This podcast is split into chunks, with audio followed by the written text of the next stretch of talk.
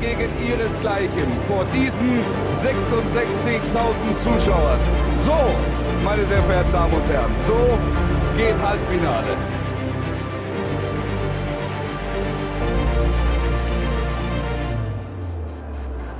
Auf der Gegentribüne stand Packmas.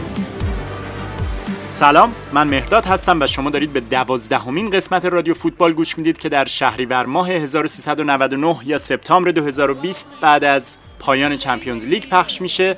رادیو فوتبال رو می‌تونید از کانال تلگرامی ما telegram.me رادیو فوتبال پادکست گوش کنید یا از کانال تلگرامی و وبسایت باشگاه دانشجویان فوتبال. که آدرسش هست studentofthegame.club من بیشتر از این صحبت نمی کنم میریم سراغ قسمت دوازدهم رادیو فوتبال با عنوان بعد از قهرمانی.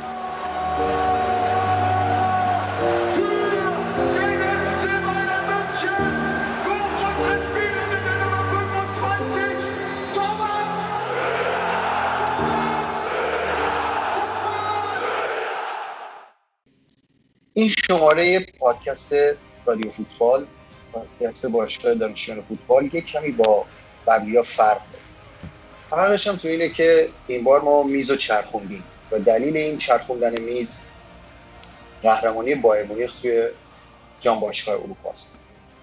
و اینکه چرا قهرمانی بایر مونیخ توی جام باشگاه اروپا باعث بشه ما میزو بچرخونیم دلیلش اینه که ما یه دونه هوادار بایر داریم. یه هوادار پراپاورس بایر داریم توی تیم باشگاه دانشجویان و به همین دلیل تصمیم گرفتیم که این بار من سامان زمانزاده در مقام مجری و در مقام مصاحبه کننده این ور میز بشینم و با مرداد احمدپور درباره بایرنی بودن صحبت کنم. منتها برای اینکه بحث رو شروع کنیم و وارد بحث بشیم من می‌خوام بگم که بایرنی بودن برای من چه معنایی داره؟ تعریف بایرنی بودن برای من چیه؟ بایرن و بایرنی بودن برای من تعریف معنای رقیب حریف نفرت و همه ایناست. چرا؟ برای اینکه من از سن خیلی کم تو مدرسه یه دوست خیلی صمیمی داشتم.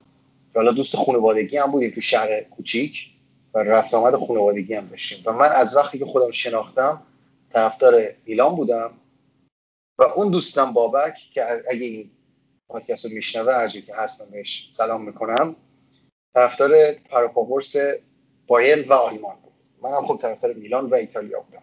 و تمام کودکی ما در این دوگانگی شکل گرفت. یعنی اینجوری بود که خب اصلا جز بدیهیات بود که من باید همیشه ضد بایرن و ضد آلمان باشم و بابک باید ضد میلان و ضد ایتالیا باشه و من اگه بخوام فوتبال دیدن و هواداری خودم در کودکی تعریف کنم اون شبی رو میگم که مثلا دوم دبیرستان بودیم.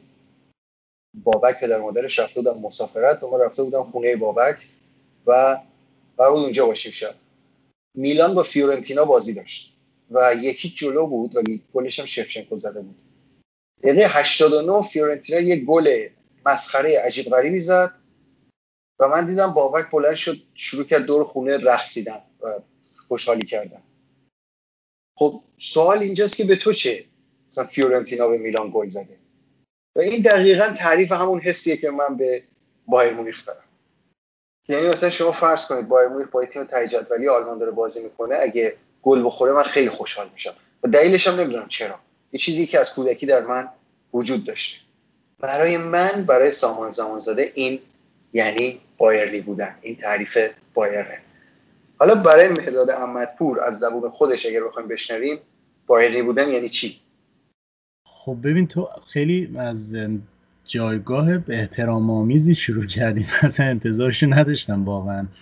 چون من بیشترین بازخوردی که داشتم آدمایی که شروع کردن با من رفاقت کردن و بعد با هم دیگه صمیمی شدیم. به هر حال احتمالا شخصیت جالبی داشتم برای اونا که با هم رفیق شدیم دیگه. همونطور که اون دو تا آدمی که با هم دیگه دوست میشن. بعد اولین مثلا یکی از سوالایی که ازم می‌پرسن که خب تو طرفدار کدوم تیمی؟ بعد من می‌گفتم بایرن و جواب تقریبا همشون همه اونایی که میگم حالا به من به نوع علاقه داشتن این بود که اصلا نمیاد به بایرن. آخه تو اصلا, اصلا نمی‌خوره. و عموما تصور آدما اینه که کسی که طرفدار بایرنه یه سری ویژگی های احتمالا باید داشته باشه که مثلا من اون ویژگی ها رو نداشتم. مثلا اینکه احتمالا مثلا هنر دوست نیست مثلا. یا اینکه به دراما اعتقاد نداره یا مثلا خیلی متعصبه خیلی یا با دیگه می‌رسیم تا اون تعریف های کلیشه ای که میگن حالا خیلی فاشیسته و یا مثلا منظم و ماشینی و آدمای خیلی نظام فیتله مثلا باید طرفدار بایرن باشن. وگرنه هر شخصیت یاقی گونه ای اگه داشته باشی قاعدتا نباید طرفدار بایرن باشی. این دید من نیست دارم میگم عموم اینطوری فکر می‌کنم. ببین من اولا که خیلی نمی‌تونم طرفداریمو از بایرن با طرفداریم از فوتبال کلیت فوتبال آلمان جدا کنم. تقریبا یک قالب و یک شکل دارن.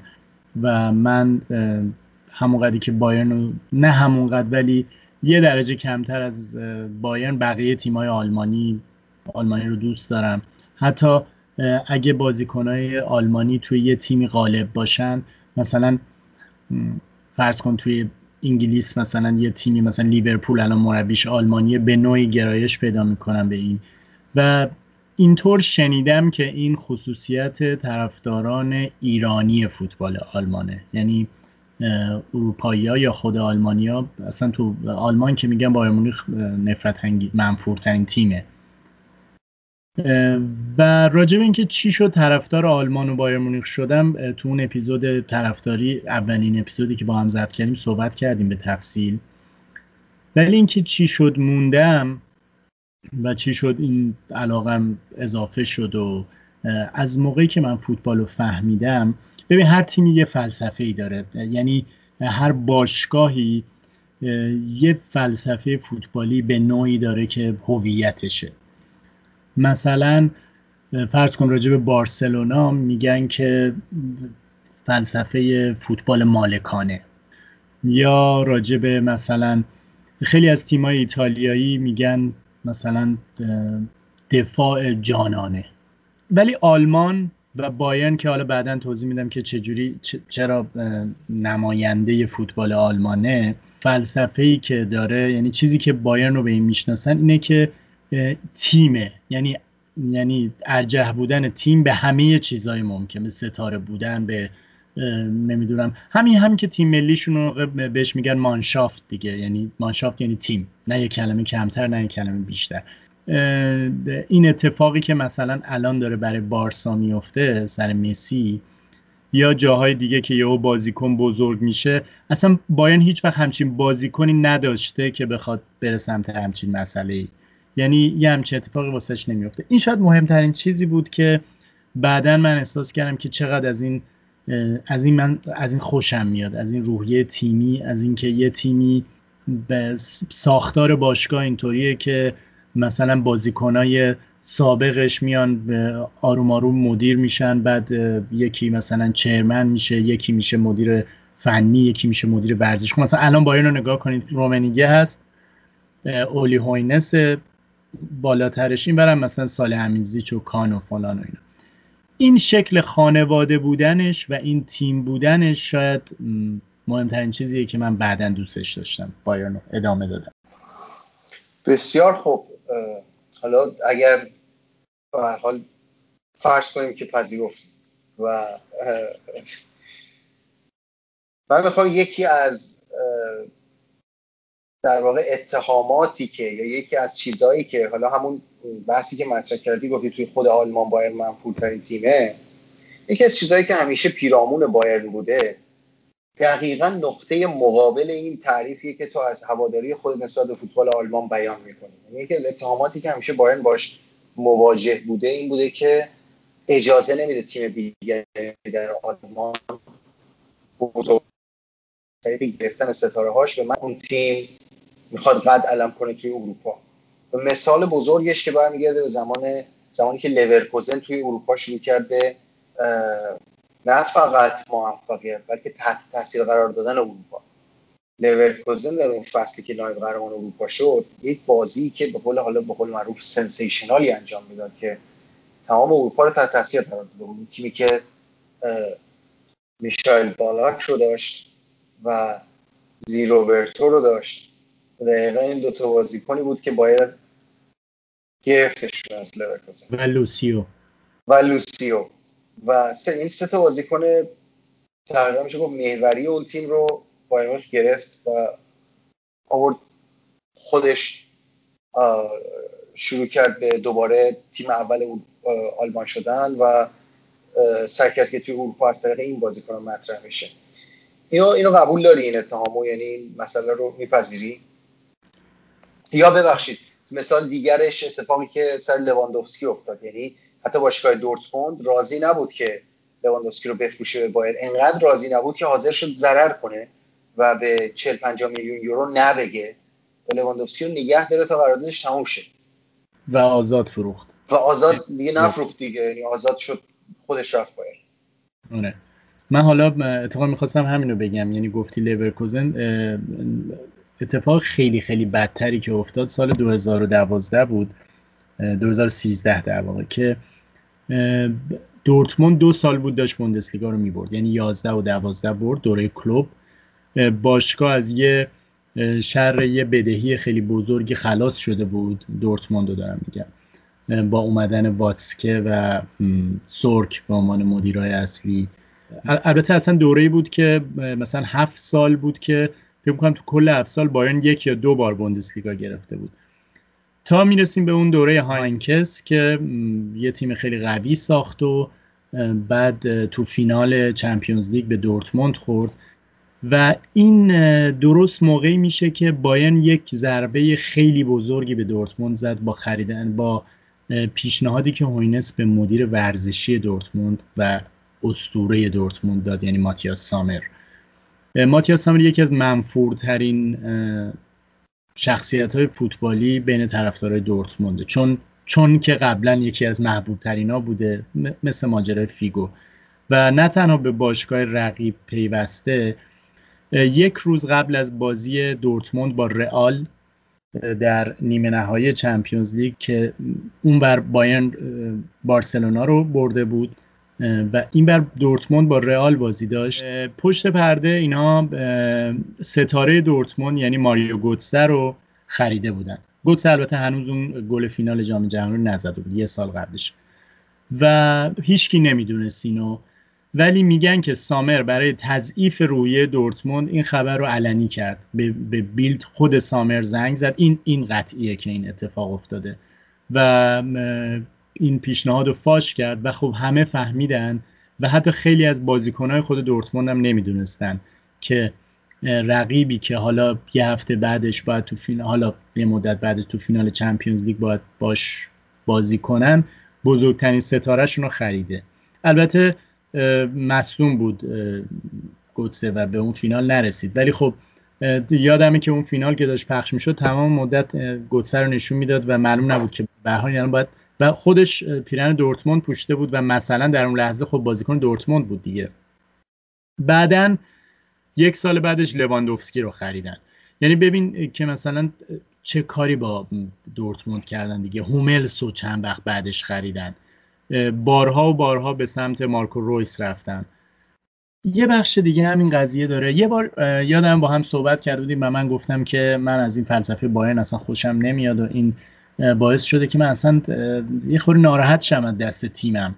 و اینکه حتی گفتم که شاید اگه من برگردم الان طرفدار دورتموند بشم. منتها بعد رویه‌ای که دورتموند در پیش گرفت چون الان تقریبا دو ساله که بایرن هیچ خریدی از دورتموند نکرده و حالا حالا هم نمی‌خواد بکنه. و حتی حتی راجع به هالند هم که محتمل ترین گزینه بعدی هستش و بایرن بسیار احتیاج داره به یه بکاپ برای لواندوفسکی. هنوز هیچ صحبتی نشده و یک دو هم حتی رد کردن. ولی می‌بینیم که دورتموند خیلی بازه به اینکه ستاره رو بازم بفروشه. و این ببین چیزی که باعث شد که من یه خور از دورتموند هم زده بشم اینه که این باشگاه انگار همون چیزی که ما راجبه میگیم مثلا سیتی به فکر پول همش پاریس سن به فکر سود اقتصادیه. اینم توی اسکیل دیگه انگار فقط به فکر اینه که من یه بازیکن رو ارزون بخرم جیدون سانچو رو ارزون بخرم بتونم مثلا 80 میلیون سرش سود کنم. البته این به خودی خود چیز بدی نیست دیگه. خیلی از باشگاهایی که منابع دیگر درآمدش اونقدر بالا نیست که تیم رو در به حالت رقابتی در سطح بالا نگه داره همیشه به این نگاه می‌کنه. این خودش هنریه.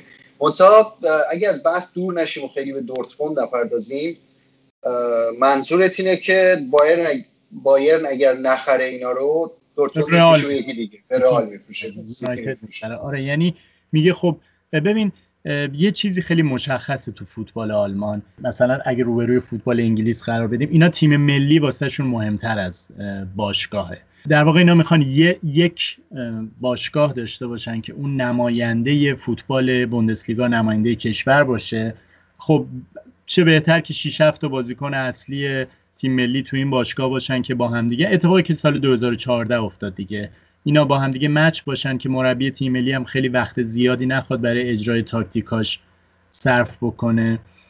و این سیاست کلی فوتبال آلمانه. اینو در, در کنار بحث پخش حق پخش پایین تلویزیونی به اضافه اون قانون 50 به اضافه یک قرار بدی می‌بینی که این مشکلی که داری ازش صحبت می‌کنی خیلی مشکل بایر نیست. این باشگاه های آلمانی بوندسلیگا یک لیگ تا حدودی ورشکسته است. یعنی ورشکسته شاید اسم درست نیست. لیگ سودزایی نیست به نسبت مثلا اسپانیا به نسبت لالیگا یا یا حتی سری آ. اصلا لیگ برتر که اصلا مقایسه نمی‌کنم. یعنی خب چند تا دلیل داره. یکی اینکه ستاره ها خیلی جذب این باشگاه نمیشن و اصلا اینا هم خیلی ستاره نمی‌خرن این ستاره خودشون نمی‌تونن نگه دارن نمونهش دیگه همش همین مثالی که خودت زدی. ببین مثلا ماتیاس سامر دیگه واقعا آیکون دورتموند بود همونجوری که خودت گفتی. یعنی اصلا یادآور اون دورتموند رویایی دهه 90 دورتموند اوتماریتسفیلد که قهرمان اروپا شد. بازیکن تیم که توپ طلا گرفته و بعد حتی از اون مهمتر این که یه دوره کوتاه مربیگری داشت که اونم حتی با دورتموند بود و یه شروع خیلی موفقیت آمیزی داشت توی مربیگری. و حتی فکر کنم قهرمان بوندسلیگا شد اگه اشتباه نکنم با دورتموند. و دوباره قهرمان کرد و بعد اصلا از مربیگری کنارگیری کرد و manager شد یعنی هم sporting director شد. حالا مثلا چرا باید باید بره ماتیاس سامر رو بگیره؟ سوال من اینه یعنی این توی ذهن من این شبهه رو ایجاد می‌کنه که آقا اینا یه اسطوره مهم دارن که تو فوتبال آلمان هم آدم مهمی بوده مثلا توپ طلا گرفته. ما بریم اینم بایرنی کنیم حتی. حالا من هی می‌خوام سعی کنم که جواب قانع کننده بدم ولی حقیقتش اینه که این, این کار زاییه و ندارم. یعنی کار زاییه کرده بایرن. امیدوارم که واقعا به این این روند خاتمه بده که من فکر می‌کنم داره میده. همطور که به اون روند مربی سلبریتی خریدنش امیدوارم که بعد از داستان فلیک خاتمه پیدا کنه.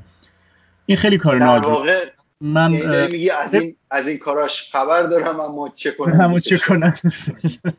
ببین آخه یه چیزی بگم. توی میلان چند بار تا حالا اسطوره های مثلا اینتر یا یوونتوس رو خریده یا برعکسش. این اتفاق تو ایتالیا زیاد افتاده دیگه. درست میگم؟ پیرلو این شکل آخه اصلا تو ایتالیا به این شکل نیست واقعا. یعنی اینطوری که مثلا انتقال برابر دارن اون باشگاه ها آره ببین مثلا اینزاگی از یوونتوس میره به میلان بدون اینکه سر صدای خاصی بشه. یا مثلا حالا این حالا بحث پیرلو هم خیلی فرق کنه. پیرلو درسته که یه نفرتی ایجاد شد ازش توی هوادار میلان به نسبت. یعنی به خاطر یوونتوس رفتنش نبود. به خاطر حرفایی بود که بعدا توی کتاب اتوبیوگرافیش که دست بر غذا من خودم ترجمهش کردم توی اون کتاب راجع به میلان زد و اینکه حالا مثلا چقدر یوونتوس باشگاه بهتریه یا رئال باشگاه بهتریه. میلان پیلو رو نخواست. یعنی اصلا حسابش جدا بود. و بعد اون چیزی که داری میگی اون دامینیشن اون نگاه بالا به پایین یعنی بین تیم های ایتالیایی رقیب همیشه این قضیه وجود داشته که چند تا تیم مطرح بودن که با هم حالا رقابت داشتن الان این ایجاد شده که این یوونتوس این شکلی شده. یوونتوس اسکودتو اگر خیلی زیاد برده بود در از میلان قهرمان اروپا خیلی زیاد شده بود. و این بالانس برقرار بوده همیشه بین دو تیم و هوادار از نظر قدرت. در حالی که بایر خب میشه گفت که اون دامینیشنی که داره نسبت به فوتبال آلمان یه چیزی شبیه اینه که الان تو یوونتوس می‌بینیم. و خب الان دیگه یوونتوس این قضیه مثلا براش به وجود اومده. دیگه وقتی مثلا 90 میلیون 95 میلیون میده و هیگواین رو از ناپولی می‌گیره قیمت این بازیکن که اونقدر نیست و همه اینو می‌دونن.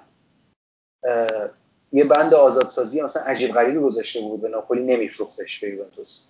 و اون پول پرداخت می‌کنه و از ناپولی میارتش و دقیقا فصلیه که هیگواین 36 گل زده توی سری آ.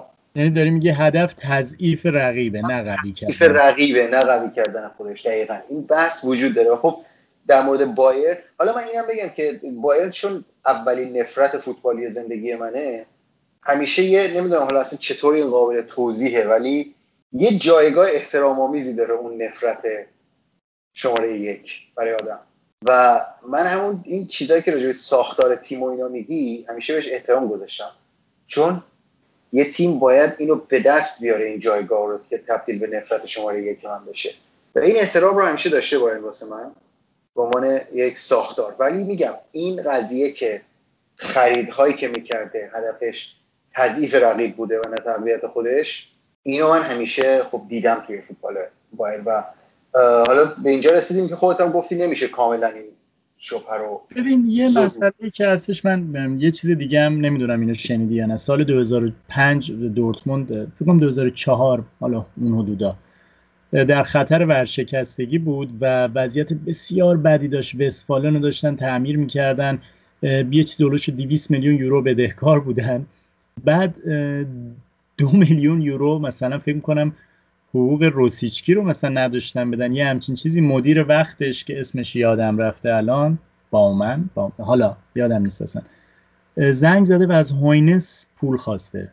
گفته ما داریم ورشکست میشیم و اینا. یه مثلا دو میلیون یورو دستی اگه داری بده و من یه ماهه برمیگردونم. که اولم اصلا صحبتش نشده بود. بعدا سه چهار سال بعد خود هوینس گفت و اونا هم تایید کردن که آره ما این دو میلیون رو در واقع گرفتیم. و خب همیشه گفتن که هوینس این دو میلیون رو داده برای اینکه بگن که بایرن مثلا ببین دست دورتموند گرفت موقعی که مثلا کمک خواست. در صورت و حرف مدیر فعلی واتسکس که میگفتش که من اگه برم کنار خیابون گدایی هم کنم هیچ وقت نمیرم دو میلیون دو میلیون یورو مثلا از بایرن بگیرم. خیلی هم گفتن دو میلیون یورو. آره دو میلیون یورو. خیلی هم گفتن که نه اینطوری نیستش. بایرن قبلا به مثلا سن پاولی هم کمک کرده به هامبورگ هم کمک کرده. یعنی باشگاهیه که دست خیر داره. دستش به خیره. آره. ولی مسئله اینه که همون چیزی که تو داری میگی نگاه از بالا به پایینه. ببین مثلا اینه که آره منم ممکنه خیلی بخشنده باشم تا همیشه شما رو مثلا با دید تحقیر نگاه کنم. اینو من قبول دارم و ولی به نظر من همه دلیل فقط بایر نیستش.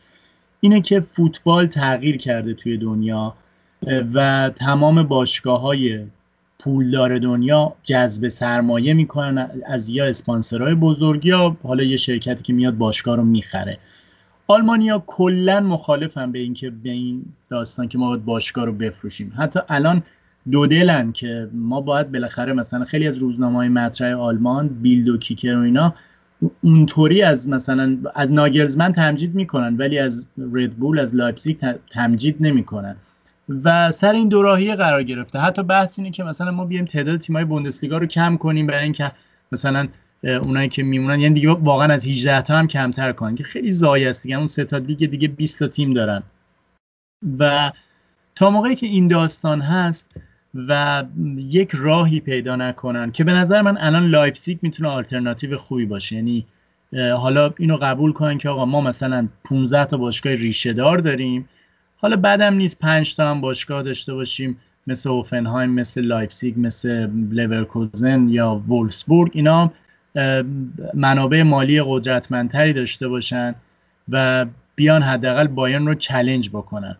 الان بوندسلیگا علاوه بر اینکه ستاره نداره درگیر این مسئله هم شده که چلنج قهرمانی هم نداره. خب این خیلی کم می‌کنه دیگه.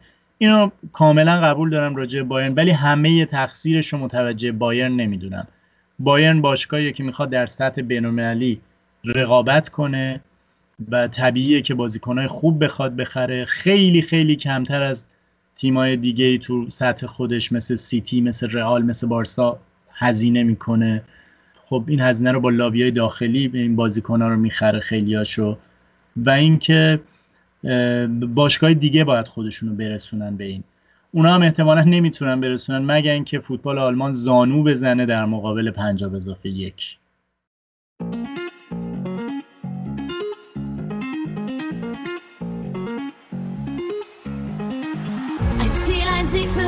Geschichte. Stern des Südens in hellem Lichte. FC Bayern, unsere Liebe. Wir sind deutsche Meister. One team, one goal for life. We will never lose our pride. We're the champions, seven in a row. The future looks so bright. Wir sind Sieger, 90 Minuten, elf Spieler. Feiern die Tabellenführung in der Bundesliga. Super Bayern, wir haben's verdient. Elf gute Freunde, bestes Team. What you know about 90 minutes of pressure? 90 minutes of blood. 90 minutes of passion. What you know about 90 minutes of love? Es ist Zeit. Zweite Halbzeit Applaus. Zeit, Champion zu werden aus einer Leidenschaft heraus. 29 Titel und es geht immer weiter. Wir sind deutscher Meister und der Rest kann einfahren. Calma, cabeza y el corazón. La copa para arriba, somos campeón. Todo unido, vamos luchando con vuestro apoyo. Siempre ganando por todo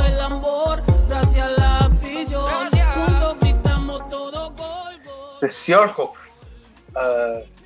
می‌تونیم دیگه حالا از این موضوع عبور کنیم گفتنی ها رو گفتیم. و برسیم به بحث مورد علاقه من یعنی بحث فنی و در مورد بایرن فعلی. اما می‌خوام یه مقداری برگردم عقب. اما قبلش اجازه بده یه سوال میان برنامه ای ازت بپرسم قبل اینکه بریم سراغ موضوع بعدی. چند تا سوال آقای معروف زرد. اولین بازیکن محبوب تو بایرن کی بود؟ پیراهنش رو بگیری و یا مثلا بازیکنت باشه عکسش رو بزنی مثلا لوتار ماتیوس بود منتها خب موقع بایرن نبود. یعنی اولین بازیکن بایرنی محبوبم منتها اون موقعی که تو اینتر بود. شدم تو اینتر بود آره. ولی بازیکنی که واقعا خیلی بهش و علاقه مند شدم اتفاقا توی میلانم بازی کرده و آلمانی هم نیست ژان پیر پاپن بود. بسیار خوب. و اینکه سال 99 قبل از اینکه باز وارد بحث فنی بشیم فینال 99 شاید یکی از معدود جاهایی یکی از معدود نه دیگه. تنها جایی در احتمالا طول تاریخ که من دلم می‌خواست بایرن ببره. و آره چون باز دوباره این دوباره برمیگرده به کودکی و نوجوانی من. یعنی یه پسر خاله ای داشتم که باز هر جایی هست بهش سلام می‌کنم بهمن که سه سال از من بزرگتر بود و اون چیزی که من می‌خواستم ببینم در خودم ولی هرگز فرصتش رو پیدا نکردم و اونم این بود که آقا همه چی رو ول کنه و قید همه چی رو درس و همه چی رو بزنه و بره دنبال فوتبال. برای من بهمن بود پسر خالم که واقعا مدرسه و دبیرستان و همه چی ول کرد که بره تا حالا بگذاریم که اونم شکست خورد و بعد برگشت دوباره درس و کنکور و اینا. ولی همین که این شجاعت رو داشت و این خط شکنی رو انجام داده بود برای من کسی بود که من بهش نگاه می‌کردم. و خب اون طرفدار پرپاورس منچستر یونایتد.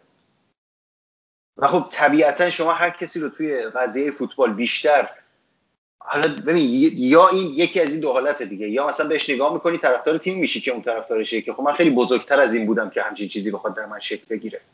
خیلی دیگه میلانی تر از این بودم که بخواد چیزی در من عوض بشه. تنها گزینه باقی مونده اینه که متنفر بشی و رقابت کنی. با اون چیکار داری می‌کنی؟ چرا؟ ولی دو دوست دارم اشاره کنم این مسئله که این از پشت صحنه آره. حالا میگه از پشت صحنه داره عکسای مش زدن بله. کوفو رو میفرسته. واحد فنی ما از پشت وسط این بس. عکس مش زدن به زمین اوسی کوفو رو فرسته. و خب تو اون فینال من طرفدار بایر مونیخ بودم. حالا برای اون کسایی که اخیرا دوستانی که حالا دنبال می‌کنن ما رو و باشگاه دانشجویان فوتبال و یا دارن شخص منو و با قضیه افکت آشنایی دارن شاید بتونن باخت بایر توی قهرمانی باخت بایر توی فینال 99 رو هم بندازن گردن من چون من تنها باری بود که واقعا طرفدار بایرن بودم. حالا تو به من بگو کجا بودی اولا؟ کجا داشتی نگاه می‌کردی بازی رو و چه سوالی داشتی واقعا؟ فینال 99 واو. من خونه بودم تو اکباتان. یادم که چراغا خاموش بود. من بودم پسر داییم.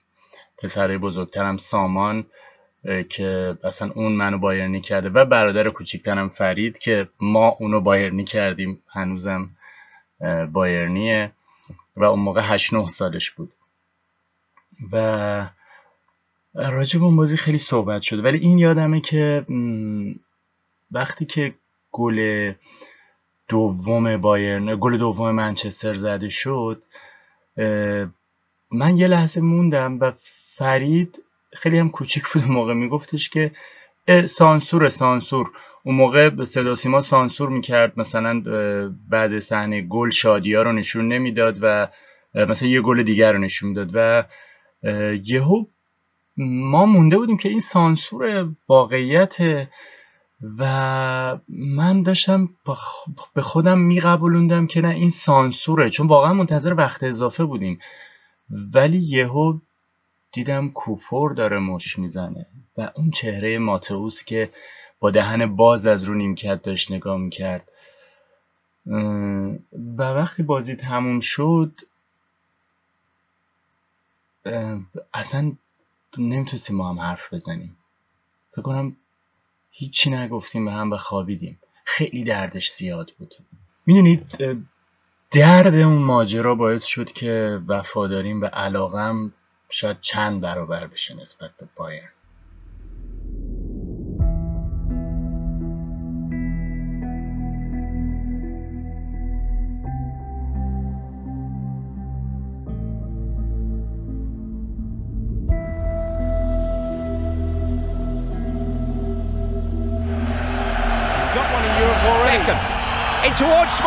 It's come for Dwight York. Cleared. Giggs with a shot. Sheringham!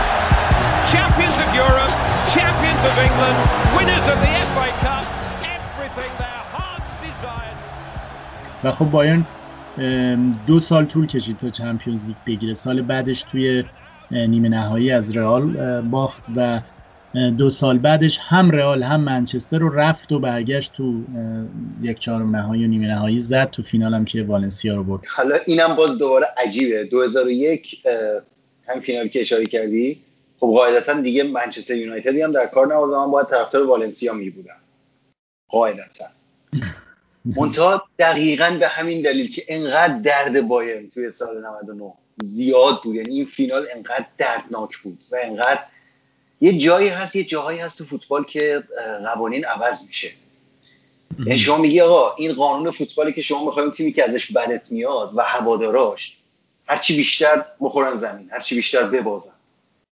ولی این فینال 99 از اون جاهایی بود که یه روی دیگه ای از فوتبال نشون میده و انقدر این دردناک بود انقدر ناجوان مردانه بود در واقع در حق هوادارهای بایرن و این و بعد سال بعدش توی فینال جام ملت‌های اروپا درست عین همین اتفاق برای ما طرفدارای ایتالیا افتاد که فینال ایتالیا آره دقیقه 93 ایتالیا جلو بود از فرانسه و دقیقه 93 اون گل خورد و بعد گل طلایی ترزگه. و من این درد و اندوه رو حس می‌کردم. در تمام طول این بازی علیرغم که منطقم می‌گفت والنسیا باید ببره مثلا تو باید دلت بخواد والنسیا ببره. یه گوشه دلم این شکلی بود که با بذار اینا ببرن اون زخم یکم التیام پیدا کنه. الان هم ببازن دیگه واقعا. ولی من این دل رحمی اینطوریم یه بار رفته تو پاچم. من سال 2008 فینال 2008 مسکو تو اون فینال بارونی خیلی دراماتیک چلسی یونایتد. خب من یه مقدار طرف چلسی بودم هم به خاطر اون زخمی که از یونایتدیا داشتیم اون موقع هنوزم التیام پیدا نکرده بود. که همین ببخشید اینو می‌خواستم بگم که التیام من پیدا نمی‌کنه. نمی‌کنه. من نسبت به لیورپول این حسو لیورپول که التیام پیدا نکرد بالا کم خب تو چلسی بود اینم یه دلیلی بود.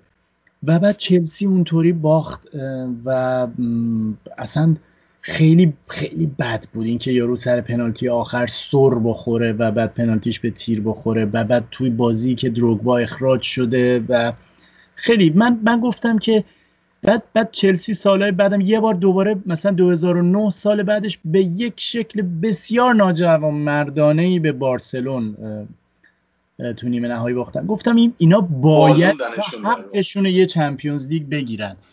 و سر ما خالی کردن. بله دقیقا من اون بازی همین حسو داشتم که آقا این دیگه باید این دقیقه 89 وقتی اون اتفاقا اصلا دقیقا سر همون کورنر. یعنی آره. من با خودم برگشتم گفتم ببین اگه قرار باشه یه جایی بالاخره این تیم یه مثلا اتفاقی براش بیفته یه حقش از این دقیقه 89 بود دیگه اگه اشتباه نکنم درسته؟ بله بله. این کورنر است که کورنر چلسی بود تو اون بازی. آره. که اگه یه جایی این تیم باید مثلا این اتفاق براش بیفته دیگه خصوصا بعد از حالا یونایتد که بالاخره خب حالا میگه سر خورد دیگه نباید سر می‌خورد جانتری ولی بارسلونا اون سال 2009 واقعا یه چیز عجیب غریبی بود دیگه اون بازی. و آره من دقیقا اون صحنه رو یادمه که گفتم یه جایی اتفاقی بخواد براش بیفته همین کورنر است. دقیقا همون کورنر رفت تو گل. آره. ببین البته البته اون سال اصلا خیلی دراماتیک اینا. به نظر من یکی از دراماتیک ترین فتح جامای ممکن است توی یک چهارمش یا یک هشتم یه بازی خیلی عجیب با ناپولی داشتن. فکر کنم سه یک چهار دو یه همچین حالتی عقب هم افتاده بودن بردن. یعنی رفتشون مثلا خیلی بد باخته بودن. بعد بارسلونا که اون گلگاسم گری نویل نمی‌دونم یه که سر گل تورس یه صدایی از خودش در آورد موقع گزارش که خیلی گزارش معروفیه.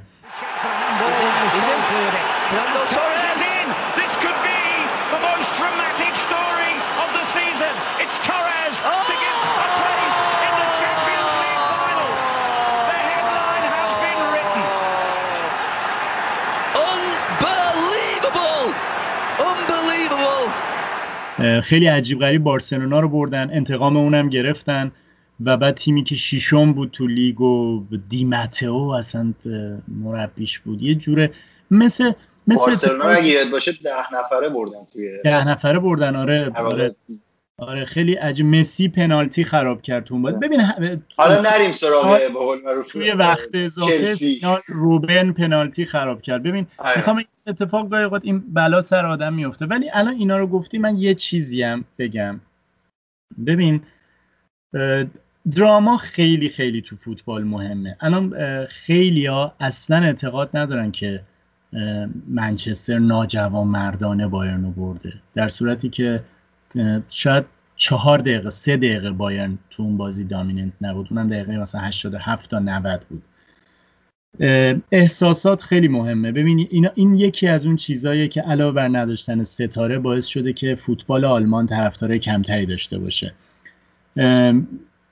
یه داستانی ما توی همین سایتمون باشگاه دانشجویان فوتبال ترجمه کرده بودیم. خیلی خیلی ماجرای جالبیه. راجع به اتفاقی که واسه پل گسکوین افتاده توی نیمه نهایی سال 90 جلوی آلمان این یه بچه خیلی تروفرز و خیلی گوگولی بود که همه خیلی دوستش داشتن بازیکن جذابی بود خب خیلی ربل و یاقی بود.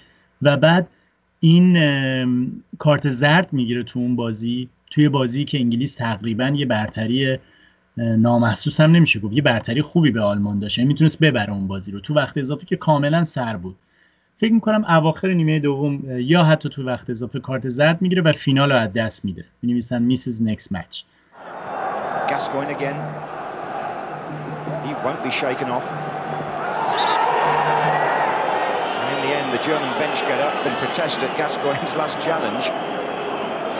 The he's so involved in this game. He has actually, Gascoigne, got a yellow card now. Oh dear. Oh dear me. He's going to be out of the final if England get there. For the tackle on number 14, Berthold. Gascoigne has had his second yellow card of the competition. And here is a moment that almost brings tears to his eyes.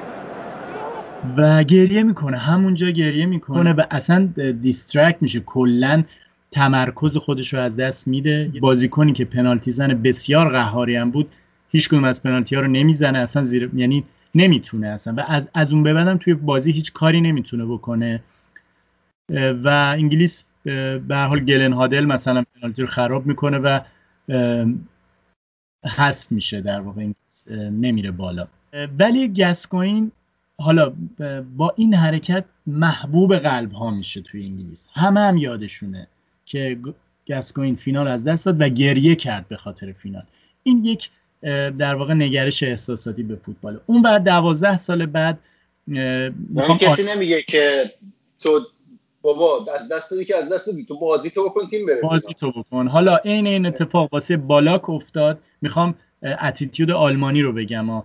دوازده سال بعد توی نیمه نهایی جلوی کره بازیکن کارت زرد گیره و فینال رو از دست داد. و اصلا من قیافش و یعنی خودم هم همون حال شدم. چون آلمان چیزی نداشت به جز الیور کانو بالا که اصلا آلمان بازیکنی نداشت. یه سری گل زد. گل زد. ولی گل زد. اینو می‌خوام بگم.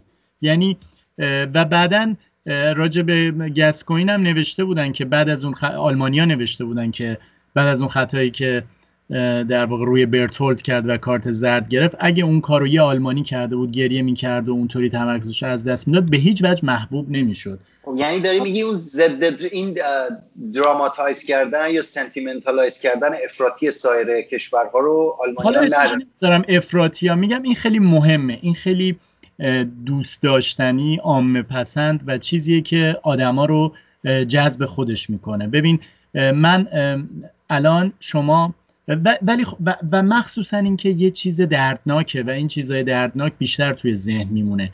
ببین الان همه یادشونه که در سال 94 در فینال با جو پنالتی رو خراب کرد. ولی هیچکی مثلا نمیگه مثلا آلبریگو اوانی مثلا یا دیمتری آلبرتینی مثلا پنالتیاشون رو گل زدن. می‌دونی؟ آره. ولی و حتی چی نمیگه دنیل ماسارو بارسی هم پنالتیشون خراب کردن. چون آره چون با جو بود. درامای اون پنالتی دقیقا خیلی چون اون دراما رو ایجاد کرد. ولی حقیقت اینه که ببین شما ممکنه یه روزی بشینی روبروی من راجع به یه روزی که می‌خواستی بری سر کار و هزار تا کار داشتی تصادف کردی. هزار تا بدشانسی اتفاق بدم افتاده توی مثلا مجلسی. ما بشینیم کلی راجع به اون داستان بگی و بخندی و خیلی هم جذاب به نظر بیاد. ولی اون روز تو دهنت سرویس شده. از زندگی افتادی. اصلا هیچ جذابیتی نداشته اون موقع واسط. بازخونی تراژدیه که گاهی اوقات جذابیت ایجاد می‌کنه. حالا اینکه بحث رو واقعا نمی‌خوام فلسفی بکنم به اینکه این اینجور تراژیک نگاه کردن جالبه یا اینکه تفکر برنده بودن. خب ببین آلمان و خب بکن اتفاقا بحث جالبیه. می‌تونم پس چون روبروی هم هم قرار داریم کاملا مثال بزنم. ایتالیا کشوری که این درامو داره دیگه. یعنی دیدن دیدن در واقع بازی های ایتالیا تو رو به یه به دیدن یه درام دعوت می‌کنه. ببین چه موقعی که برنده این درامن مثل بازی مثلا می‌تونم ایتالیا هلند 2000 رو مثال بزنم یورو 2000 یه درام واقعی بود دیگه.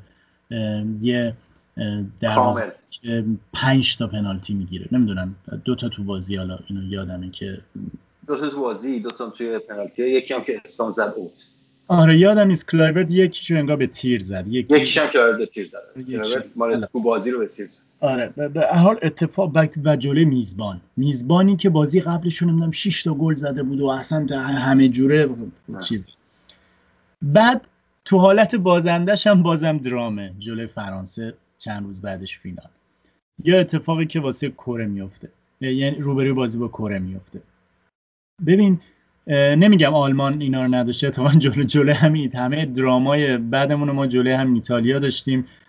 معروف ترینشون هم همون با فوتبال قرن بازی قرن سال 1970 که 4 3 آلمان به ایتالیا باخت و 5 تا از این گل‌ها تو وقت اضافه زده شد. عجب بازی بود. آره. ببین اینا اصلا رو شکل و شمایل بازیکناشون شبیه قهرمانای درام میمونه. ببین من اینو یادمه که ایتالیا یه دوره, دوره همون سال 94 داشت حذف می‌شد به خاطر باختش به ایرلند. بعد اون اتفاق اخراج پالیوکا افتاد و باجو رو کشید بیرون و اینا.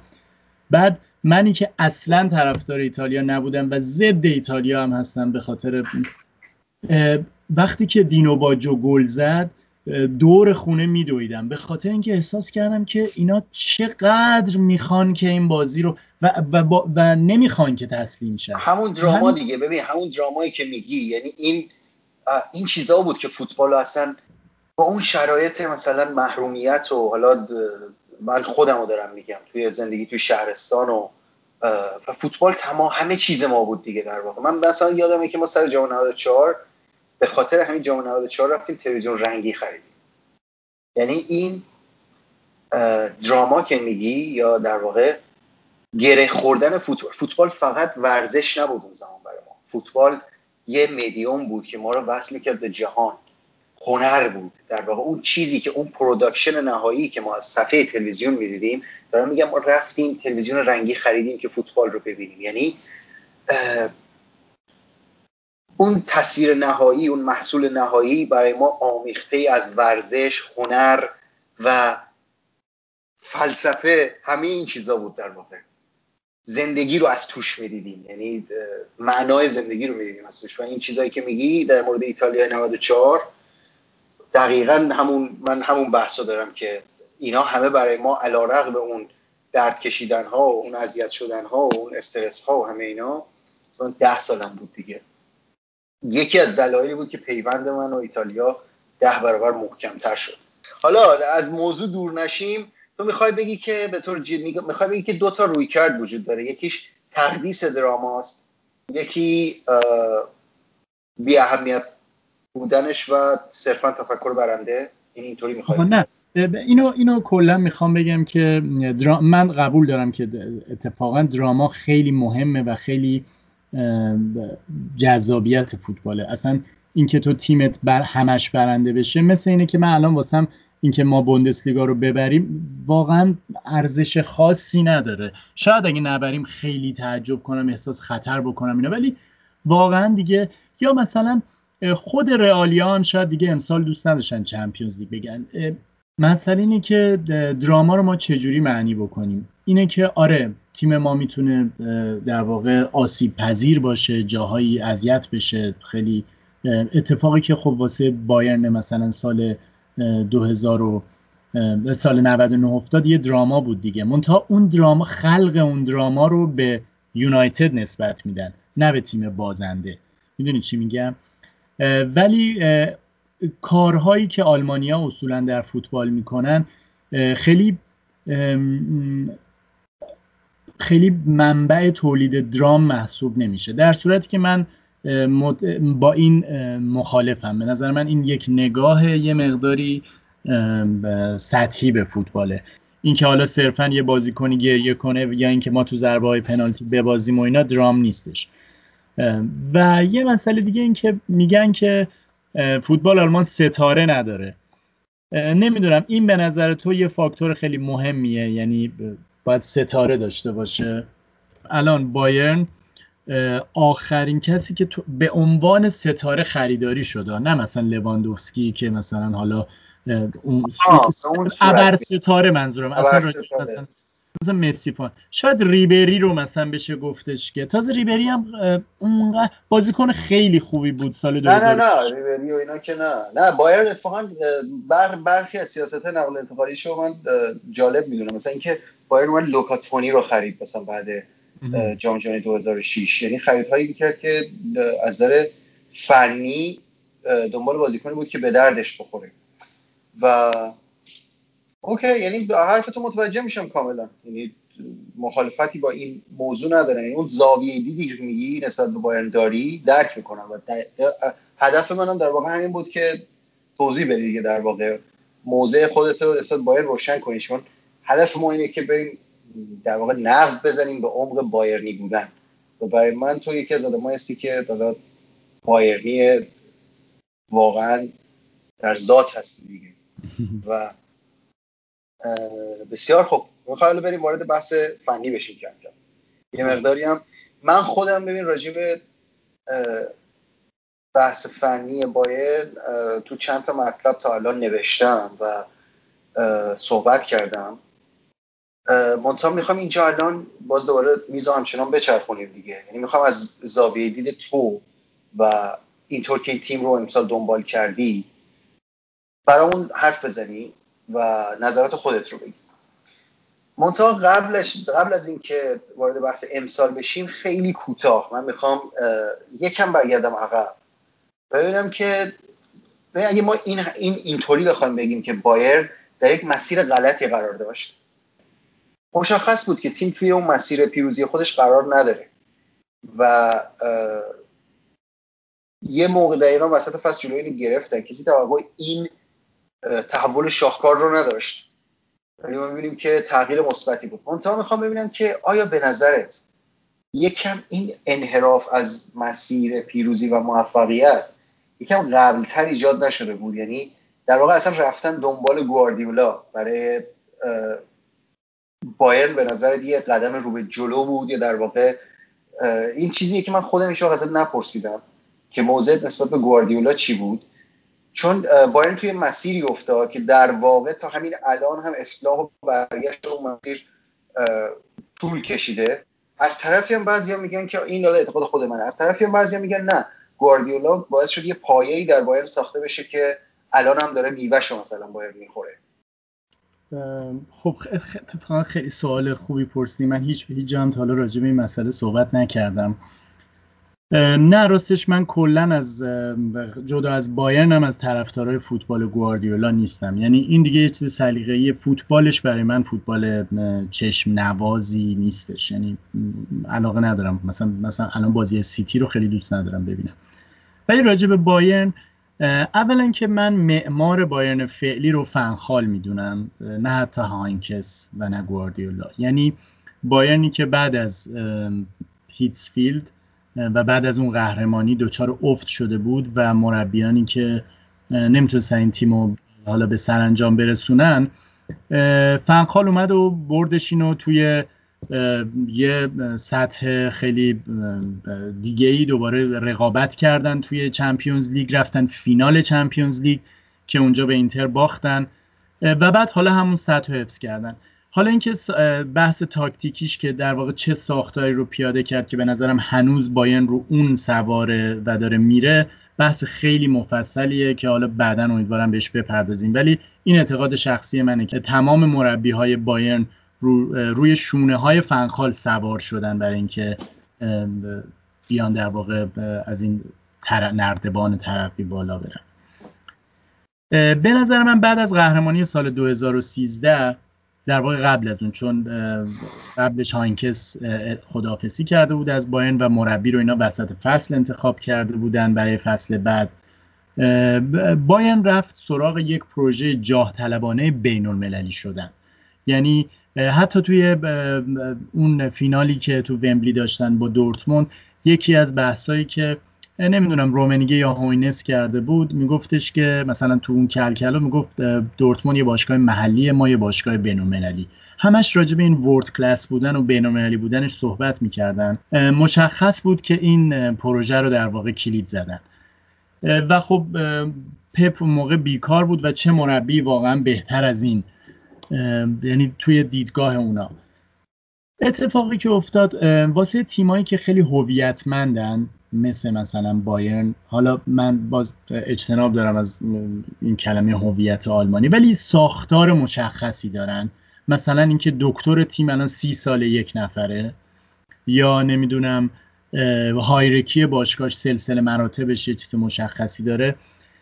آوردن یه نفری که خودش خیلی مدعیه و خودش ساختار شکنه و می‌خواد هر چیز رو بکوبه از اول بسازه یه ریسک خیلی بزرگه. من نمیگم که گواردیولا هیچ میراسی توی بایرن به جا نذاشت. یکی از مثلا دستاوردهاش مثلا معرفی بازیکن مثل کیمیچ بود و خیلی مهمه. ولی باین رو به مسیر خوبی هدایت نکرد. یعنی یه تیم فاتح سگانه تحویل گرفت و تیمی رو ساخت که بوندسلیگا رو می‌برد ولی واقعا تو چمپیونز لیگ تقلا می‌کرد به هر سال به یه تیم اسپانیایی می‌خورد. سه بار که سه سال پشت هم که تو نیمه نهایی و به شکل بدی هست می‌شد. یعنی اون دو سال 2014 و 15 بعد قهرمانی خیلی بد به رئال و بارسلون باخت و اصلا تفاوت کیفی داشت با این دوتا تیم.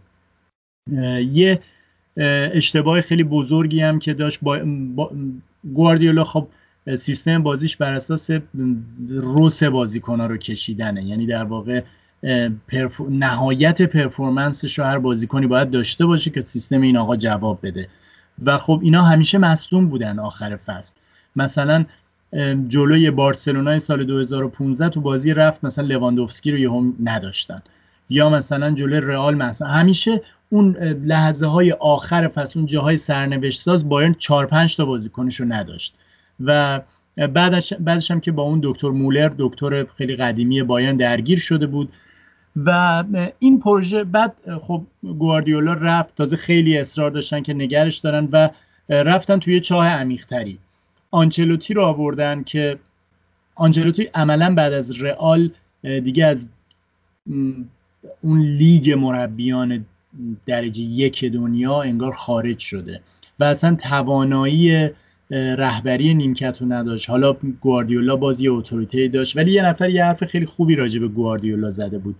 اینکه این آدم آره اولین کنفرانسش رو تو مونیخ به زبان آلمانی برگزار کرد صحبت کرد. خیلی با حالا وقت میذاشت همین حالتی که گواردیولا می‌بینیم دیگه خیلی اوورتینک می‌کنه خیلی زیادی فکر می‌کنه. دنبال راه حل های پیچیده است دنبال خودنمایی در واقع. دنبال ببین فرقش با مربیگری همین فلیک کاملا مشخصه.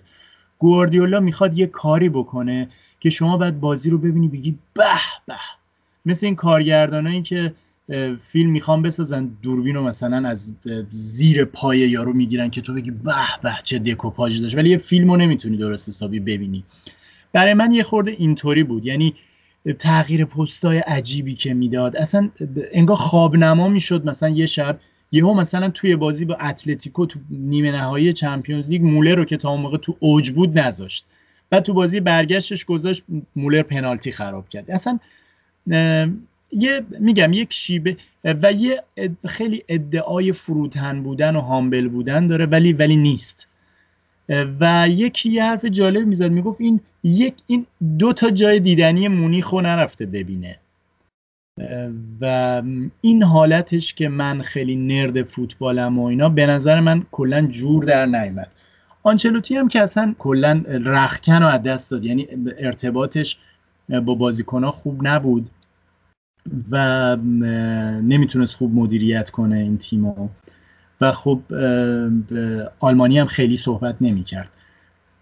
اتفاقا به نظر من از موقعی که کواچ اومد یه خورده اینا برگشتن به مسیر اصلی. یه عدو شود سبب خیر شد نه چی میگه؟ حالا به حال دستشون کوتاه بود به کلوب و فلان و اینا نرسید. یواخیم لو اصلا مطرح شد ولی قبول نکرد. بعدش گفتن می‌خوایم دیگه فقط گزینه آلمانی بیاریم. بعد گزینه آلمانیشون شد. کوواچ. حالا نمی‌دونم چرا کوواچ آلمانی حساب کردن. شاید چون تو بایرن بازی می‌کرد. ولی اتفاقا من وقتی بازی های این تیم رو می‌دیدم مخصوصا بازیش با تاتنهامو که هفت دو برد خب موقع هنوز کوواچ مربی بود. به نظر میومد که تیم به مسیر درست خودش برگشته. مهمترین مسئله این بود که داشت دوره گزارش رو طی می‌کرد. و این چیزی که من تو بایرن خیلی دوست دارم و بایرن امسال کاملا اینو انجام داده. یعنی دنبال ستاره خریدن نرفت ولی می‌دونست که حالا که ریبری و روبن رفتن اونجا باید پر بشه و مثلا گنبری رو آورد. راجب گنبری هم بگم این چون بارها راجب تلفظش گفته دقیقا گ نبری هستش. یعنی نه نبری نه گنبری یه بازیکن تا یه طرفدار آرسنال ازش پرسیده بود و اینم واسهش نوشته بود که اینطوری خونده میشه. خیلی خیلی خیلی بازیکن مهمی هم هست. در یک حرکت نمادین هم جدیدن شماره هفت بایرن شماره ریبری رو بهش دادن و استحقاقش هم داره. اونورم کومان پرشیچ یعنی یعنی اومدن اون روبری رو در واقع اون ریبری روبن رو پر کردن اینجا. یا مثلا کیمیچ به جای لام. یا مثلا کاری که قراردادی که با این دروازه‌بان شالکه بستن با نوبل و بهش گفتن که ده تا بازی توی فصل بعد فیکس بازی می‌کنه که آروم آروم این transition نویر رو انجام بدن.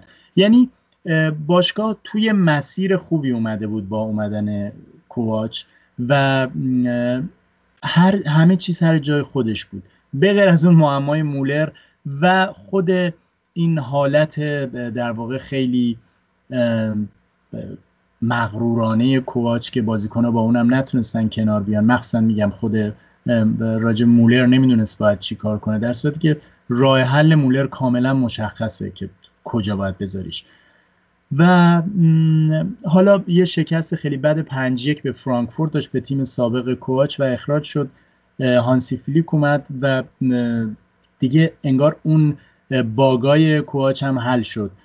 به نظر من اتفاقا الان وضعیتش خیلی بهتر از سال 2013 که قهرمان شده. به این سال 2013 تیم تقریبا تیم پیری بود و به غیر از اضافه شدن لواندوفسکی اینا برنامه خاصی برای آینده نداشتن. می‌خواستن با همون بازیکن ادامه بدن و سالها ادامه دادن. یعنی استخونبندی تیم همون ریبری و روبن و نویر و بواتنگ و اینا بودن. که خب اوجشون همون 2013 بود.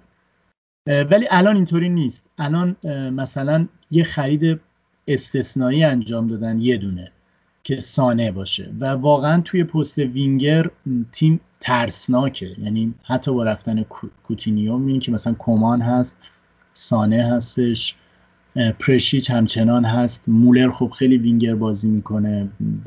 خیلی گنبری هستش. تمدید کردین؟ جان؟ پرسیچ قرضی بود چون نبود؟ قرضی بود ولی خیلی صحبتش هستش که دائمیش کنن. یعنی خیلی راضی ازش بسن با خیلی هم بازیکنی که من خیلی دوستش اصلا خیلی از نوع بازیش خوشم یه مدل بازیکن کرواتیه که مثل مانزوکیچ. خیلی محکم بازی می‌کنه. تو اینتر هم بود خوشم میومد ازش. اتفاقا خیلی 94 تو داربی به مزد که آره آره. آره دو تا خیلی خوبم تو جام جهانی زد. یه دونه مخصوصا به انگلیس خیلی گل قشنگی آره، زد. گل انگلیس. الان پشت صحنه دوباره بهمون تذکر ولی خب میگم کلا تیمیه که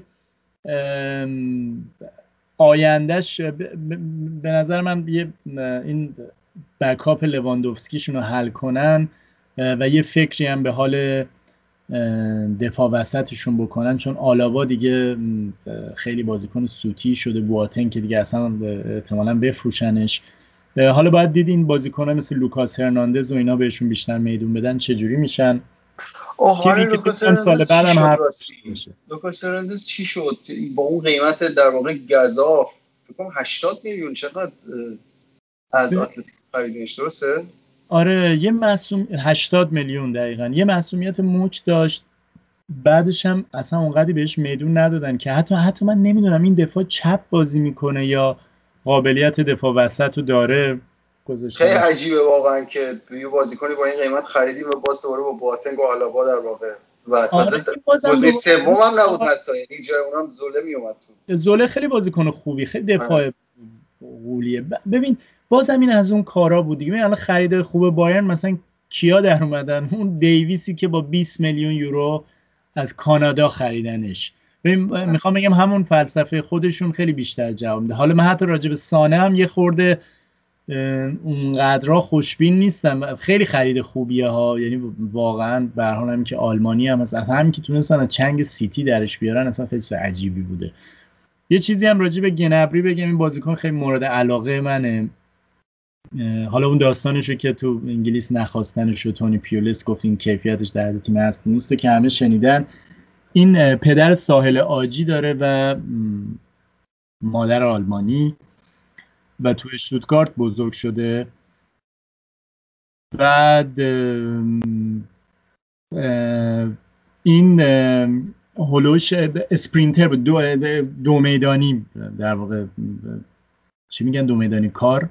کار آره دو میدانی کار بوده موقعی که بچه بوده. به خاطر همین هم است که سرعت خیلی زیاد داره. گلش به لیون خیلی مشخص بود که واقعا بازیکن سریعه بعد خیلی عاشق اوزیل بود از بچگی. مثل اینکه موقعی که ده سالش بوده یه اوزیل با شالکه با وردر برمن میاد توی در واقع محل اینا نزدیک خونه اینا تو اشتوتگارت یه زمین تمرین داشتن داشته تمرین کرده و اینکه میگن مواظب باش چه آرزویی می‌کنی رفته اونجا و اوزیل رو دیده و اینا و میگفتش که آرزو کردم که با اوزیل توی یه ورزشگاه باشم. و سالها بعد بعدا دوباره اینو یه بار دیگه 7 سال بعد که تازه فوتبال شروع کرد گفت آرزو دارم با اوزیل تو ایمیریتس باشم. و خب با هم بودن ولی تو همون ورزشگاه فقط بودن. هیچ کدومشون بازی نمی‌کردن تو تیم. به هم خوردن.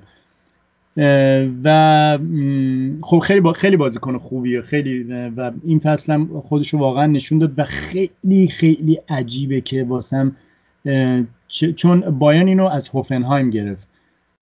ولی این چطور اون سالایی که تو انگلیس بود؟ چون خیلی خصوصیاتش با فوتبال انگلیسی تطابق داره. یعنی هم قدرت می‌کنی که چرا تو انگلیس چرا هیچی نشد؟ یعنی خیلی واسم سواله که چرا هیچ اینو ندید. یعنی ونگر مخصوصا که با تو استعدادیابی واقعا خوب بود. حالا یه بحث دیگه okay من فکرم تمام شده نه تمام شده okay. یه بحث دیگه ای که حالا عنوان بحث در واقع نهایی می‌خواستم مطرح کنم بحث سیستم سیستم باز یعنی فرمیشن ببین ما در واقع قرن 21 رو می‌تونیم حداقل تا سال 2010 رو که می‌تونیم قرن در واقع 4 2 3 1 بنامیم دیگه. یعنی قرنی که در آغازش مورینیو میاد و با به تکامل رسوندن در واقع 4 2 3 1 به عنوان یک سیستم مدرن و موفق یعنی سیستم نتیجه گیر. در واقع اینو به فوتبال جهان معرفی می‌کنه و کار می‌رسه به جایی که مثلا توی جام جهانی 2010 من فکر کنم از 32 تا تیمی که تو جام بودن مثلا چی 25 تاشون راحت 4 2 3 1 بازی می‌کردن. یعنی اصلا تبدیل شده بود به سیستمی که انگار اصلا فوتبال یعنی این دیگه بیشتر تیم ها 4 2 3 1 بازی می‌کردن با دو تا هافک دفاعی.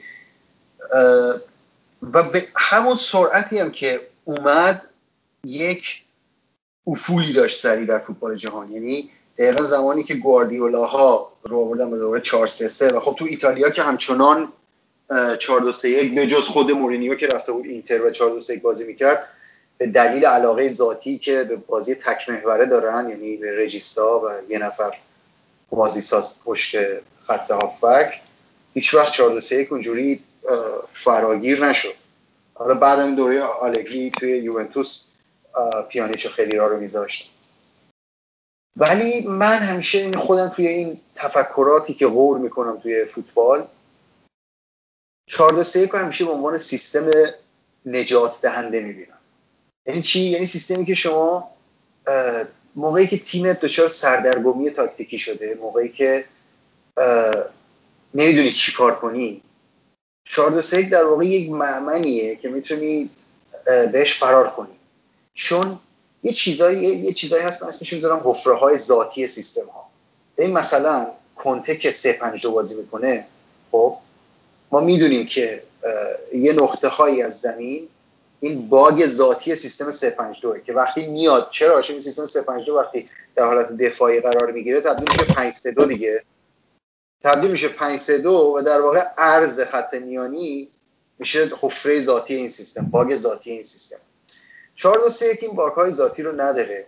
یه چیز جالبی که می‌خواستم بهش اشاره کنم اینه که هانسی فلیک در واقع 4 2 3 رو تبدیل کرد به یعنی این مربی هیچ علیرغم اینکه تجربه سرمربیگری نداشت قبلش هیچ تردیدی در این نداشت که تیمش با چه سیستمی می‌خواد بازی کنه. و خیلی سریع در واقع رفت دنبال اینکه اوکی انگار این چی می‌خوام بگم؟ می‌خوام حالا اینا بگم که پیولی توی میلان ما هم دقیقا یک سردرگمی تاکتیکی داشت. سیستم های مختلف امتحان کرد اینو اونو اونو و سرانجام با 4 2 3 1 بود که تیم رو ناگهان متحول کرد از این رو به اون بود کرد. ولی فلیک برای من جالبیش اینه که این سردرگمی رو هم نداشت. یعنی انگار سالهای سال منتظر این لحظه بود و توی ذهنش داشته تمرین می‌کرده اینو و داشته میساخته اون لحظه ای که این اتفاق نهایتا میفته و سرمربی یه تیم میشه و اختیار این تیم رو در دست می‌گیره. هانسی فلیک اصلا از اصلا چطور شد؟ یعنی از کجا اومد؟ یعنی هنوز این برای ما غیر بایرنی ها این سواله که اصلا آدم چطور یهو بایرن چطور یهو از توی لب لب در آورد سوال اینجاست که آیا این برنامه رو داشت بایر که یعنی اینو توی آب نمک خوابونده بود که بیاردش. چون به نظر من این اتفاق این شکلی نبود که مثلا یهویی و مثل خیلی جاها که یهو مربی تیم دوم می‌ذارن که کرتیکر باشه ولی ناگهان چند تا نتیجه خوب می‌گیره و میمونه و یهو مربی میشه. به نظر من اصلا داستان فریک شبیه این نبود. حالا نه تو برام توضیح شبیه نبود ببین سوال چند بخش رو داریم. من بذار اول اینو جواب بدم که فیلیک واقعا یه مربی موقت بود. اینقدر نت... حقوقش یه میلیون و خورده ای بود و بلا فاصله که قراردادش رو دائمی کردن حقوقش شد ده میلیون یورو سالیانه. یعنی ده برابر شد. آره که میشه فکر می‌کنم فوریه یا ژانویه اواخر ژانویه 2020 یعنی چند تا نتیجه خیلی خوب گرفت توی اروپا هم خوب کار کرد و دیگه اصلا تیم داشت خوب بازی می‌کرد. ببین سیستم 4 2 3 1 از سیستم های خیلی مورد علاقه منه به خاطر مطمئن بودنش. حالا نمی‌دونم من فکر می‌کنم تو هم خیلی دوست داشته باشی. سیستمیه که ببین این از اون معماهاییه که حل شده و حالا خیلی به نظر آسون میاد. وقتی بایرن رو بدن دست تو و ابزاری که مربی سیستمش رو غالبا بر اساس ابزاری که داره انتخاب می‌کنه دیگه. مخصوصا مربی که وسط فصل میاد و فرصت خرید کردن نداره. و ابزار رو بهت نشون میدن که تو این ابزار رو داری.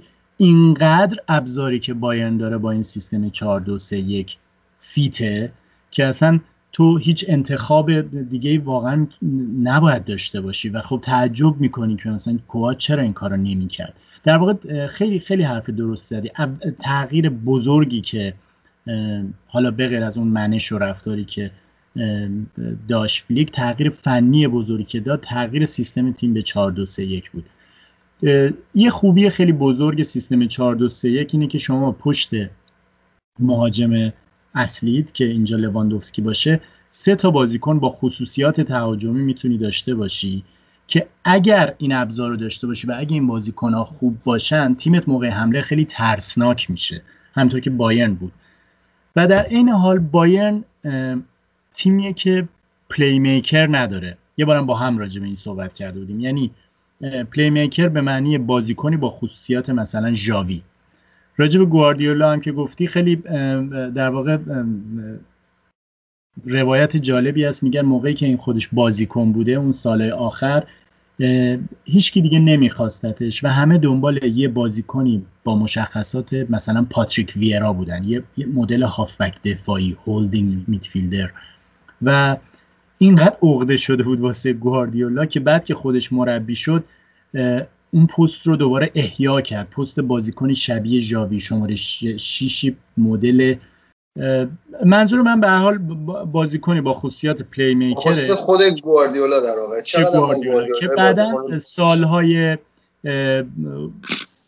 در واقع هاینکس و حتی اوایل گواردیولا این بازیکن ها بودن. یعنی به مثلا سالها افنبرگ توی بایرن این, این ویژگی رو داشت. بعدا شواینشتایگر توی بایرنایی که خیلی قوی بودن دارن قهرمان میشن دارن میگن. مثلا کروس بود که خب بعد اینا کروس رفت رئال. و سیستم 4 2 3 1 در واقع دیگه نیازی به یه همچین بازیکنی نداره. و بایرنی که دو تا بازیکن با این خصوصیت داره که بتونن هر دو در واقع مرکز به جای یک نفر دو نفر مرکز سقل بازی بشن توی عقب زمین و بتونن توپو پخش کنن داشت کاملا. یعنی نه تنها دو نفر خیلی بازیکن با این خصوصیات داره. یعنی خصوصیات منظورم مثل تیاگو و گورتسکا منظورمه و مثلا تولیسو. می‌دونی؟ و و در عوض ابزار اون اون رو نداشت که بعد مثلا یه مدت مولر رو میذاشتن به عنوان توپ پخش کن. خب مولر این کارو نمی‌تونه بکنه. مولر یه بازیکن آزاده نهایتا یه مهاجم کاذبه یا حتی یه وینگر ولی اون کارو نمی‌تونه بکنه. و این تغییر رو داد و دیدیم که واقعا چقدر توی فینال مخصوصا موثر بود. صحنه گل کاملا حرکت شروع گل از تیاگو شروع میشه. در واقع پاس خیلی خاصی که اصلا تاثیر تیاگو توی فینال تاثیر گورتسکا تو فینال واقعا مشخصا مخصوصا موقعی که بایرن گل زد و خب قبلش یه خود متزلزل بود و موقعیت به حریف می‌داد. بعد گل کاملا تونست از طریق همین دو نفر بازی رو اداره کنه. چون وقتی که دیگه احتیاج به حمله نداشت حالا تیم خیلی متوازن می‌تونه عقب باشه. حالا توی این بازی که اصلا دیویس نفوذ نمی‌کرد ولی پشت کیمیچ خیلی خالی می‌شد. و خب وقتی که گل زد این نقص هم یه جوری برطرف شد. یعنی کیمیش اومد کاملا عقب و این دو نفرم تیم کامل کنترل می‌کردن. این به نظر من حالا خیلی نبوغ تا... نمی‌دونم شاید الان ما داریم اینو میگیم که خیلی نبوغ تاکتیکی نمی‌خواست خیلی واضح بود.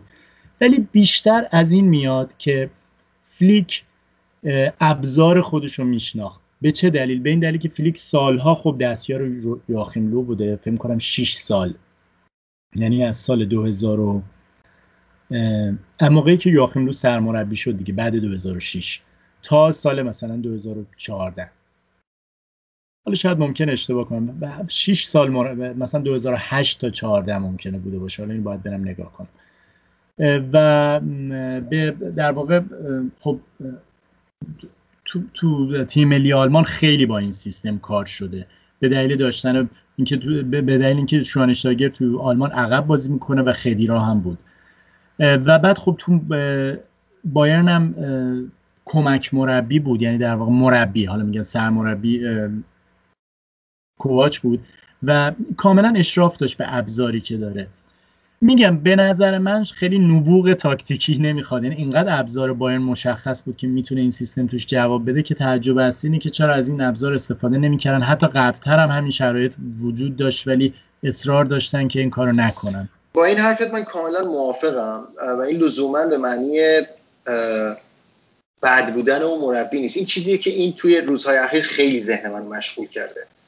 و اینه که ببین جو سالهای اخیر فوتبال اروپا و اومدن پدیده های مثل گواردیولا یا حتی از اون فراتر کسایی مثل مثلا مارسلو بیلسا چهره شدن آدمایی مثل بیلسا که خب اینا مثلا این رو القا می‌کنن که آقا برای مربی خوب بودن مربی موفق بودن همون چیزی که گفتی. باید مثلا یه چیز ویژه ای حتما باشه یعنی یه چیز عجیب غریبی باید باشی در حالی که خیلی وقت فوتبال واقعا بازی ساده ایه یعنی همین چیزی که گفتی درسته من قبول دارم گواردیولا خیلی آدم مهمیه تو فوتبال. بالاخره یه چیزی ایجاد کرده که سبک خودشه و معمار بنای خودشه در واقع. ولی این ایجاد این تفکر که آقا تمام مربی‌ها باید مثلا جینیس باشن یا مثلا نابغه فوتبال باشن این مقداری دور شدن از فضای در واقع اون واقعی فوتباله. فوتبال خیلی وقت بازی ساده ایه و همین چیزی که گفتی یعنی اینکه یه مربی ابزارش رو درست بشناسه و بدونه که تیمش با چطور بازی کنه با این ابزاری که داره خیلی وقتا شاید 70 80 درصد کار با همین حل بشه واقعا. و ما اینو توی فلیک دیدیم که یه علاوه بر 4 2 3 1 همینجوری که اشاره کردی و خیلی هم چشم من گرفت. اصلا دلیل اینکه به اینا فکر کردم به این مسائل فکر کردم که آقا 4 2 3 آیا سیستم فرار نیست؟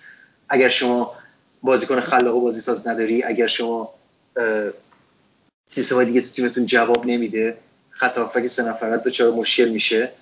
همیشه میشه گریز کرد به 4 2 3 همونطور که میلان سرانجام تونست راهش رو پیدا کنه با این سیستم. و حرفی که می‌خوام بزنم در نهایت و دیگه بحث رو جمع کنیم یعنی پایان صحبت من این خواهد بود که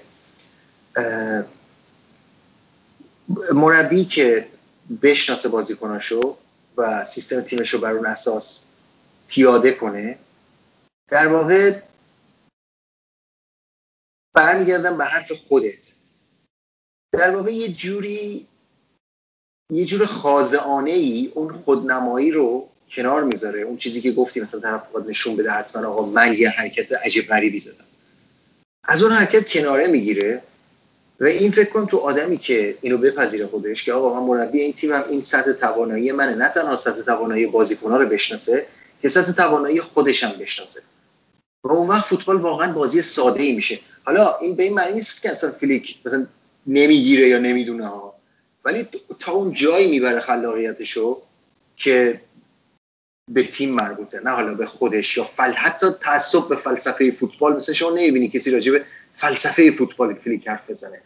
یه چیز دیگه ای که من می‌خوام بگم نکته نهایی راجع به دفاع وسط های بایرن بود که خب ضعف بایرن تقریبا تا حدود دفاع وسط های تیم بود دیگه و خط دفاعی بسیار بالای بایر من فکر می‌کنم یه جوری در هماهنگی با نداشتن بازیکنهای بسیار مسلط در خط در دفاع مرکزی همخوانی داشتیم. این این استراتژی. یعنی جور شما هر خط دفاعی رو بالاتر میاری در واقع دفاع کلیدی دفاع نفر به نفرت کاهش پیدا می‌کنه و دفاع تیمیت افزایش پیدا می‌کنه. مهم میشه بستن فضای بین خطوط و پوشش فضای پشت برای گرفتن بازیکنهای حریف با سرعت که حالا دفاع کنارا میان مشارکت می‌کنن. این هم برای من خیلی چشمامی گرفت که فلیک نه تنها ابزارش رو می‌شناسه که ضعف تیمش رو هم به خوبی می‌شناسه. و راه حل دوباره راه حل عجیب و غریب نیست بلکه بهترین و دم دستترین راه حل رو که کار هم بکنه براش انتخاب می‌کنه. و همین دیگه. می‌خوام تبریک بگم دوباره بهت. و اگه حرف خاصی مونده دیگه اروپا رو که فتح کردیم سگانه اصلا یه چیزیه که حالا یه چیز جالبی که من بهت بگم من تجربه با اینکه میلان تمام موفقیت های اروپایی رو به ما داده ما سگانه نگرفتیم هیچ وقت. من هرگز حس سگانه ندارم نمی‌دونم چیه. حالا تبریک میگم بهت. امیدوارم که لذت ببرید به سال دیگه که دوباره بازی ها شروع شه مرسی واقعا.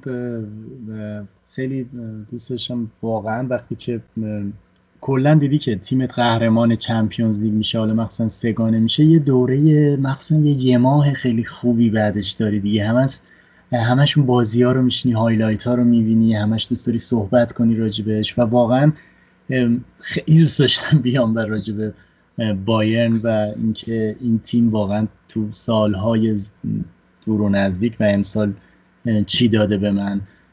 تو زمینه علاقم به فوتبال صحبت کنم. ممنون واقعا. یه آرزویی که راجع به این تیم دارم. الان همه جا بحث خرید مسی و نمی‌دونم میره میاد اینا. برنامه شب عید شد. آرزوی آره. برای هموطنان نه نه آرزویی که واسه دارم میگم همه جا صحبت مسی و اینا. خیلی دوست اگه یه خرید مثلا اینطوری مولتی میلیونی می‌خواستیم بکنیم خیلی دوست داشتم می‌شد بایرن فندایکو بخره. اتفاق محالیه خب اصلا شده نیست. ولی فکر می‌کنم این اون بازیکنی بود که بایرن رو به یه تیم شکست ناپذیر می‌تونست تبدیل کنه.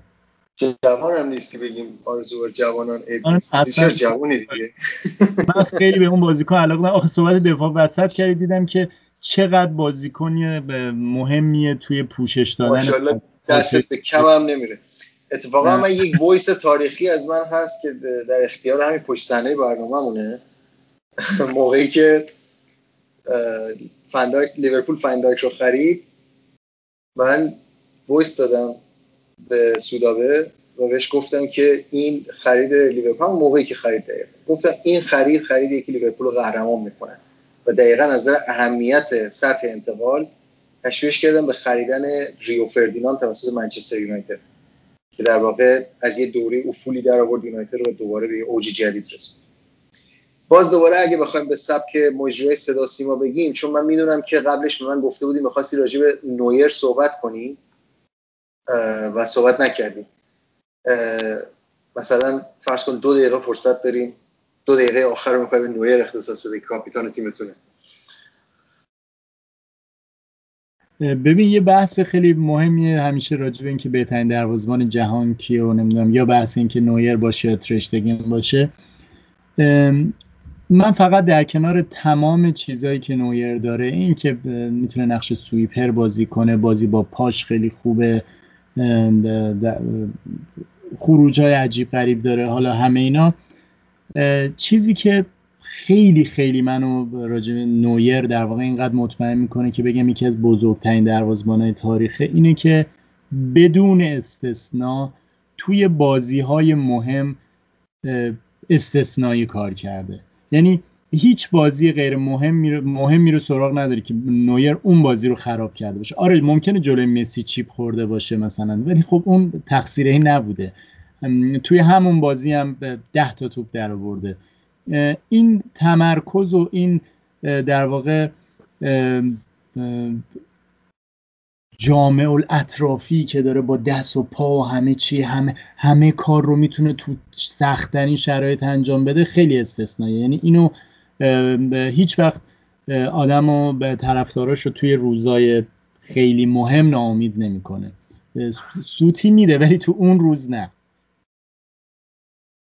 بذار با همین جمله سوتی میده ولی تو اون روز نه این شماره پادکست رادیو فوتبال رو به پایان ببریم و این رو آویزه گوشمون کنیم که اگر سوتی هم میدیم اون روز نه.